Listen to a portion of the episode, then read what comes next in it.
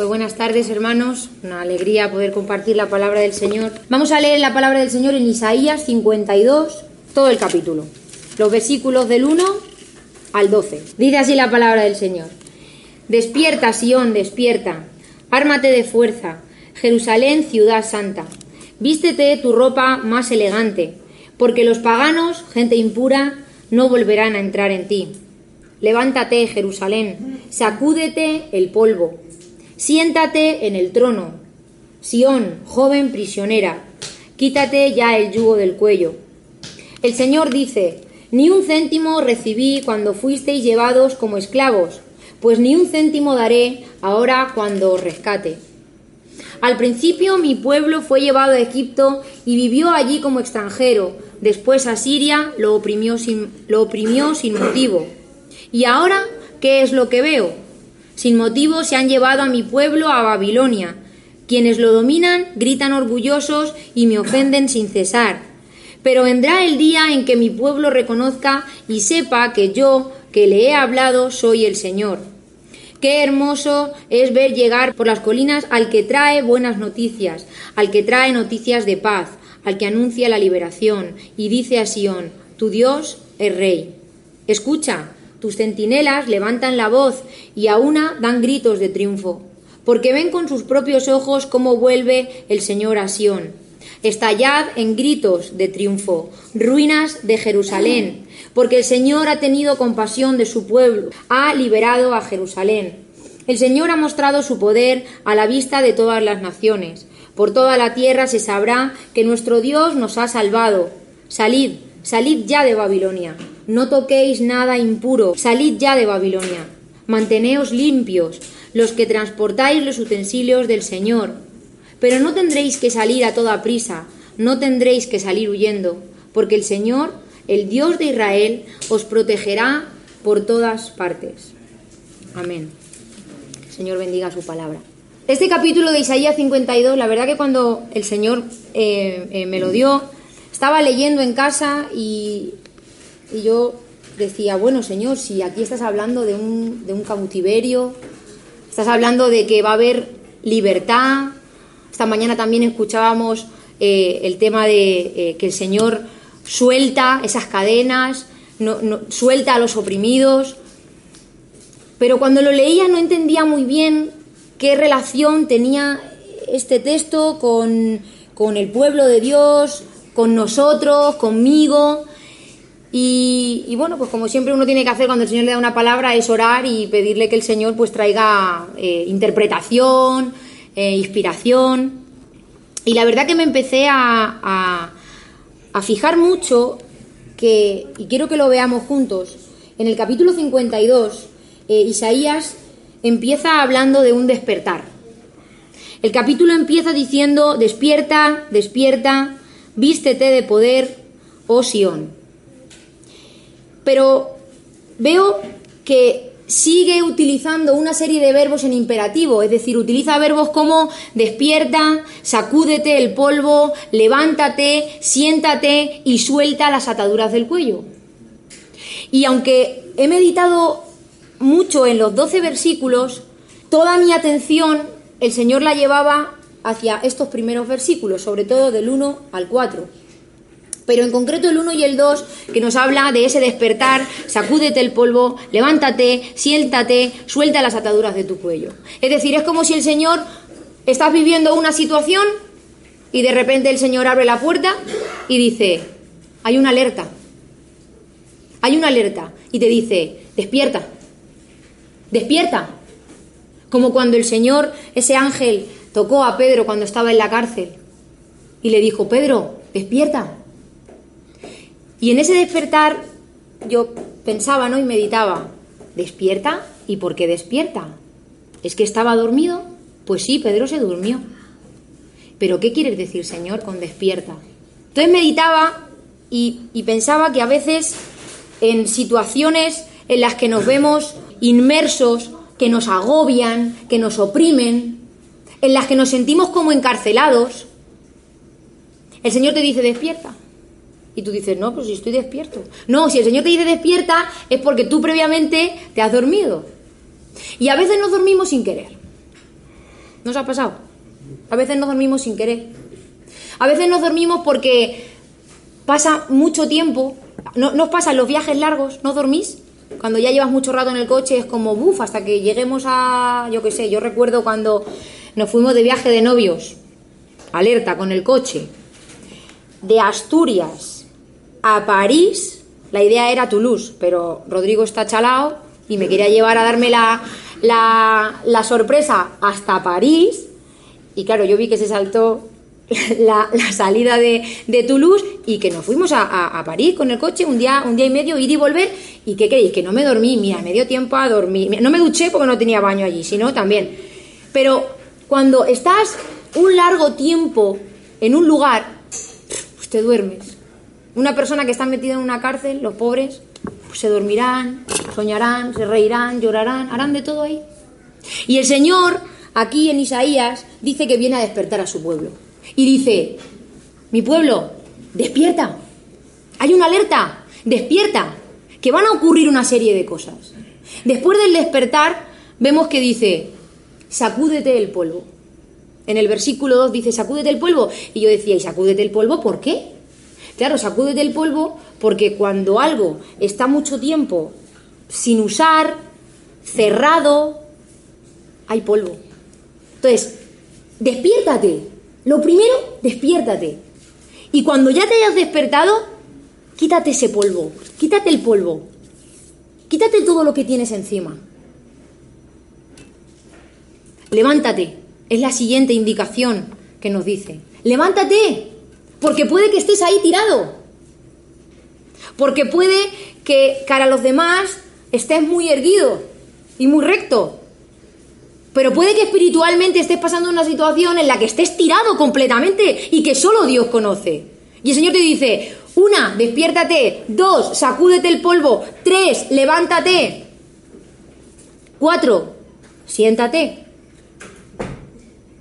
Y 5, suelta las ataduras de tu cuello. Nos está hablando de un yugo. Nos está hablando de algo que oprime. En el contexto de Isaías, obviamente, siempre tenemos que ver la palabra del Señor en un contexto, ¿no? Nos habla del cautiverio babilónico, por el rey, como yo le llamo, el rey Nabucodonosor. En esas ocasiones en las que te encuentras con esa opresión, es cierto que hay cadenas, hay opresión, ya sea de ti mismo, de aquellos que te metieron en esa cárcel, me da igual, pero hay cadenas. Y el Señor ha venido a liberarte de ahí, a levantarte, a despertarte. Y te dice, suelta las cadenas que tienes en el cuello. Si tú te despiertas, si tú te sacudes el polvo, si tú te levantas, si tú te sientas, pero no te quitas las cadenas que tienes en el cuello, no te puedes ir. Si a mí viene ahora alguien y abre la puerta y me dice, despierta, que salimos de aquí, que nos vamos, pero yo sigo con esas cadenas que me están oprimiendo el cuello, no me puedo ir, sí o no, porque sigo atada. Entonces, suelta esas cadenas, deja ese yugo. El Señor ha venido a liberar a su pueblo, en este contexto, obviamente, de la mano del rey de Babilonia. Y hermanos, ¿por qué tenemos que hacer todo esto? ¿Por qué tenemos que despertar? ¿Por qué tenemos que sacudirnos el polvo, levantarnos, sentarnos, soltar las ataduras? Fijaos que son todos verbos en imperativo. El Señor no viene y dice, si quieres te despiertas, y si quieres te sacudes el polvo y luego... No, es despiértate, sacúdete, levántate, siéntate, suelta. Son una serie de indicaciones. ¿Y por qué tenemos que hacer todo esto? Porque el Señor ha venido a liberar a su pueblo. El Señor ha visto tu aflicción. Y yo no sé cuál es la situación que tú estás pasando.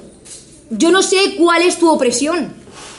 No sé si es un trabajo, si es una situación económica, si es una situación con tus hijos, si es una situación en la iglesia, si es una situación en tu casa, si es una situación en tu trabajo. Yo no lo sé. Pero el Señor te dice, estoy aquí. Estoy aquí contigo. Alguien fue una noche y sacó a Pedro de la cárcel. Fue un ángel. Punto número 1. Despierta. Pero en ese despertar pasamos a algo que ocurre en el versículo 3, donde la situación cambia. Vale, Señor, ya me he despertado, ya me he sacudido el polvo, yo estoy de pie, me he sentado y he soltado las ataduras del cuello. ¿Y ahora qué? Pues ahora nos vamos. Si es que he venido a rescatarte. He venido a sacarte de aquí. ¿De verdad, señor? ¿De verdad, señor, me vas a dar un trabajo después de 9 años que llevo en el paro? Pues sí. ¿Qué crees, que no puedo hacerlo? Señor, ¿de verdad que vas a escuchar mi petición de que por favor toques el corazón de mi vecina del cuarto y le digas que no me vuelva a tirar más las cositas del mantel? Pues sí, lo puedo hacer. Entonces hay un rescate, versículo 3, la situación da un giro, la situación cambia. Dice la palabra del Señor, versículo 3, Isaías 52, porque así dice el Señor, de balde fuisteis vendidos, por tanto, sin dinero vais a ser rescatados. Es decir, Dios ha hablado y dice, ni un céntimo recibí cuando llevaron cautivos. Ni un céntimo recibí. Nadie me preguntó. Nadie me dijo, ¿podemos llevarnos a tu pueblo? ¿Nos dejas que no lo llevemos allí y lo primamos un poquito? No. ¿Pidieron algún tipo de permiso? No. ¿Alguien pagó algún tipo de dinero para llevarlos como esclavos? ¿O cuando fueron a Egipto? No. Ni un céntimo recibí cuando fuisteis llevados como esclavos. Ni un céntimo voy a dar ahora cuando rescate. Pero ¿sabéis por qué, hermanos? Ni un céntimo va a dar el Señor. Porque somos su propiedad. Porque si leéis detenidamente el capítulo 52 de Isaías, vais a ver como una y otra vez Isaías repite mi pueblo, mi pueblo, mi pueblo, mi pueblo. Es que no está hablando de alguien, de X, no, está hablando del pueblo de Dios, de ese remanente, de ese resto que ha quedado, del reino del sur, en concreto, Judá. Versículo 4, mi pueblo descendió a Egipto y moró allí, y luego Asiria lo oprimió sin razón. En ocasiones, hermanos, cuando experimentamos situaciones difíciles, opresión, creemos que es el Señor el que nos ha llevado hasta ahí. O que quizá nosotros mismos nos hemos metido ahí. Pero hay veces, hermanos, que ni el Señor te llevó ahí, ni tú te metiste ahí. El Señor lo ha permitido. ¿El Señor mandó a su pueblo a Egipto? ¿O el Señor lo permitió? El Señor enseñó algo a su pueblo alrededor de todos esos años que pasaron allí. Y el Señor también enseñó algo a su pueblo después del cautiverio. Porque el pueblo había caído en una decadencia moral y espiritual que si el Señor no permitía alguna situación en la vida del pueblo, el pueblo no iba a espabilar. No iban a espabilar, porque se habían volcado a la idolatría. No iba a espabilar el pueblo. Entonces, el Señor no te metió en esa situación. Tampoco puede que tú la buscaste. Pero te viste ahí metido, Señor, y ahora qué, bueno, pues estoy aquí. Pero quiero que sepas que quería enseñarte algo.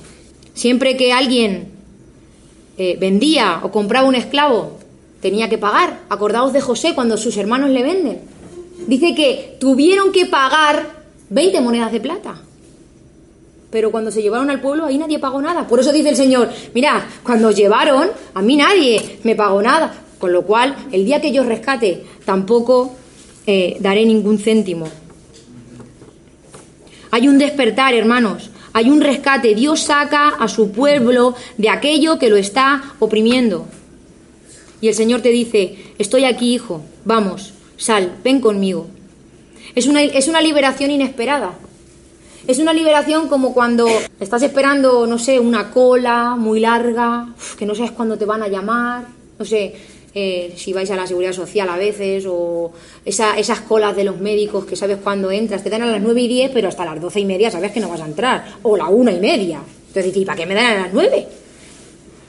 Pues momentos en los que en cualquier momento puede que te llamen, puede que no, bueno, pero es un despertar, una alerta, una liberación inesperada, un despierta, que te estoy llamando, venga, levántate, ponte en pie. La pregunta es, ¿quieres ponerte en pie? Todo esto, hermanos, este despertar, esta liberación, este rescate, esta situación que de repente ha cambiado, produce algo en el pueblo. Dice la palabra del Señor en los versículos 8 y 9. Alzarán la voz, darán voces de júbilo, cantarán alabanzas, se alegrarán. Eso es lo que va a producir en el pueblo. Alegría. Porque si tú estás pasando una situación difícil y el Señor viene y te saca, ¿qué produce en ti? ¿Tristeza o alegría? Esa persona que lleva parada 10 años y de repente encuentra un trabajo, cuando encuentra el trabajo, ¿qué siente? ¿Alegría? Ese hijo, después de haber estado orando por él 29 años, se convierte al Señor. ¿Qué experimenta una madre y un padre? ¡Alegría! Entonces, cuando el Señor te saca, cuando el Señor te libera, cuando el Señor te dice, quítate las ataduras, ya está, ya está. Pero eso produce algo en ti. Produce alegría, produce canto, produce júbilo, produce que te regocijes en el Señor, que te alegres, pero produce algo más también. En el versículo 11 hay algo muy, muy, muy importante. Yo diría lo más importante de todo el pasaje, en el versículo 11. Hay una palabra que me llama muchísimo la atención. Dice, purificaos. Vale, Señor, me has sacado de esa situación, me has sacado de esa opresión. Estoy contento, alegre y te alabo y te doy las gracias porque lo has hecho. Pero el Señor ahora te dice, ojo, vale, pero ahora quiero una cosa. Hasta ahí vamos bien, hasta ahí has cumplido todo, perfecto. Pero ahora, purificaos, pueblo mío, purificaos. Coger esos utensilios que el rey de Babilonia se había llevado cautivos como botín de guerra, coger esos utensilios que son del templo, que son míos, de mi casa, y llevarlos con vosotros. Pero primero purificaos, lo dice la palabra, salid en medio de ella, purificaos los que lleváis los utensilios del Señor. Son los utensilios que el rey de Babilonia se había llevado a Babilonia. Se había llevado al pueblo y se había llevado los utensilios, como botín de guerra. Y pensaréis, ¿y qué dice? ¿Y qué eso? ¿Y qué utensilios? Vale, pero ahí en el pueblo los utensilios, vale, los utensilios del templo, pero ¿y qué utensilios tengo yo? ¿Qué utensilios tienes tú? ¿Piensa que te dio Dios? Piensa que te dio Dios, que bajo esa opresión has tenido sometido. Quizá te dio un don, quizá te dio un talento, quizá te dio un llamado. Pero como has estado con ataduras en el cuello, como has estado atado, no has podido. No te ha dejado esa opresión. Y Dios te dice, sal, pero los utensilios contigo, porque son míos, porque yo te los di, porque son de mi casa, pero purifícate. Porque si no te purificas, no te dejo que los lleves. No puedes llevarlos. No sé si me estáis entendiendo. Purificaos, los que lleváis los utensilios del Señor. Purifícate, vuelve a ser tú, eres libre. Suelta esa cadena que te oprime. Deja eso que te agobia. Ya, déjalo. Déjaselo al Señor, déjale esa carga. Dice la palabra sobre llevar las cargas los unos de los otros y cumplir así la ley de Cristo. Sí, los unos a los otros, pero también nos dice el Señor que echemos toda nuestra ansiedad sobre Él. Que llevemos todas nuestras cargas sobre Él, porque su yugo es fácil y ligera la carga. Entonces, ¿por qué no lo hacemos? ¿Por qué el Señor nos está dando la oportunidad de salir, de que la situación cambie? ¿Por qué? ¿Por qué no queremos? ¿Acaso esa cadena es tan fuerte que le estamos dejando a Satanás que nos siga oprimiendo? Cuando el Señor nos está diciendo, suelta las cadenas de tu cuello. Suéltalas. Eres rescatado y se te entrega el botín. Y por último, hermanos, quiero meditar en el versículo 12, donde dice, porque no saldréis apresurados, ni iréis huyendo. No vas a salir de esa situación así como, madre mía, vamos, vamos. Shh, no vas a salir apresurado ni huyendo, no. Dice, porque el Señor irá delante de vosotros y os congregará el Dios de Israel. Es decir, vas a salir de esa situación con gozo, con alegría, tranquilo, en paz. ¿Por qué? Porque el Señor va a ir delante de ti. Y no solo que va a ir delante de ti, sino que va a ir rodeándote. Y os congregará el Dios de Israel. Otras versiones dice, os cubrirá la espalda. Salimos tranquilos de esa situación. No salimos apresurados, no salimos huyendo. No salimos con prisa ni con miedo, como cuando salió el pueblo de Israel, ese éxodo. ¿Cómo salieron? Con miedo, mirando hacia atrás porque venían a por ellos, cruzaban el Mar Rojo, ¡vamos, vamos! Pero ahora el Señor dice, no. Este segundo éxodo, Esta liberación de la cautividad es distinta. No quiero que salgas apresurado, no quiero que salgas corriendo, no quiero que salgas cabizbajo ni con miedo, quiero que salgas con tu cabeza alta y que salgas. Porque yo voy delante de ti. Y si yo voy delante de ti, ¿para qué sigues mirando atrás? ¿Para qué sigues avanzando pero con un poco de cadena ahí todavía? Suelta las ataduras de tu cuello, suéltalas. Suéltalas en el nombre de Dios. Así que si te has metido en un run run de el médico nunca me va a llamar, me citan a las 9 pero entro a la 1. Si te has metido en el run run de nunca encontraré trabajo, mi marido nunca cambiará, mi vecina seguirá igual de pesada tirándome las migas del mantel y expulsando los pelos de su gato. Y pongo ejemplos un poco, no sé, pero cada uno en su corazón sabe cuál es esa opresión. ¿Qué nombre tiene tu opresión? ¿Cómo se llama lo que te oprime? Tú lo sabes. Yo sé lo mío, pero no sé qué es lo tuyo. Y de verdad, hermanos, que cuando me encontraba el jueves en el hospital después de haber pasado esto y pensaba, tendré que llamar a Marta porque el domingo es que estando así, que no me puedo mover mucho porque en cualquier momento... Y el Señor me dijo, te di la palabra el lunes. Te di la palabra el lunes justamente quizá por esto, porque sabías que luego ibas a dudar. Ibas a decir, ¡ay! ¡Me caqueo! No, pues no. No, hermanos, no. No entres en la dinámica de esto nunca va a acabar, aquí me voy a morir, no voy a conseguir salir de aquí... ¿Quién piensa en mí? ¿A quién le importo? Porque el Señor ha venido a despertar a su pueblo. El Señor ha venido a liberarte de lo que te oprime, de lo que te preocupa, a decirte, tengo el control de la situación, relájate. Y me vais a permitir, no es la mejor conclusión homilética del mundo, pero el Señor lo puso en mi corazón y he hecho como una especie de poema, poesía, aunque esto no tiene rima ninguna, porque el Señor me iba dando los versículos así, o sea que no esperéis que rime porque no va a rimar. Solo voy a decir los textos en los que, o sea, de donde he sacado lo que he escrito, que son Isaías 51:9, Isaías 49 del 14 al 16, Isaías 51 del 12 al 15, Isaías 55:12, Isaías 54 del 7 al 13, Isaías 55:6, Isaías 54:1, Isaías 53:3, Isaías 53:12. Entonces, os leo esta breve conclusión y le pedimos al Señor que esta palabra no vuelva vacía y que de verdad haga mella en nuestros corazones. Quiero pediros que inclinéis vuestra cabeza y que solo centréis en lo que, no en mí, sino en lo que el Señor ha puesto en mi corazón y de verdad quiero compartiros. Dice así la palabra del Señor. Despierta, hijo, despierta. Yo soy tu consolador y tu libertador. Tantas veces pensaste eso de el Señor se olvidó de mí, nadie me sacará nunca de aquí.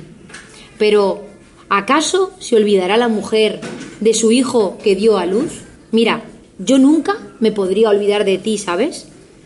Porque en las palmas de mis manos te llevo grabado. Despiértate, despiértate y levántate como en el tiempo pasado. Resplandece y vístete con tu ropa hermosa. Recupera todo aquello que te di.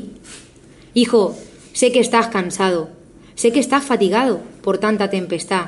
Sé que te has afligido y angustiado mucho, pero yo soy tu Dios, el cual aboga por ti. Mira, los montes se podrán mover y los collados temblar, pero mi misericordia no se apartará jamás de ti. Muchas veces pensaste que no entiendo tus sufrimientos, pero créeme que te entiendo muy bien. Fui sujeto a sufrimientos y a padecimientos por ti, y lo hice porque te amo. Hijo, levántate y resplandece, sal con alegría, yo, el Señor de los ejércitos, te digo, no morirás en tu mazmorra, porque aquí estoy yo. Que el Señor os bendiga.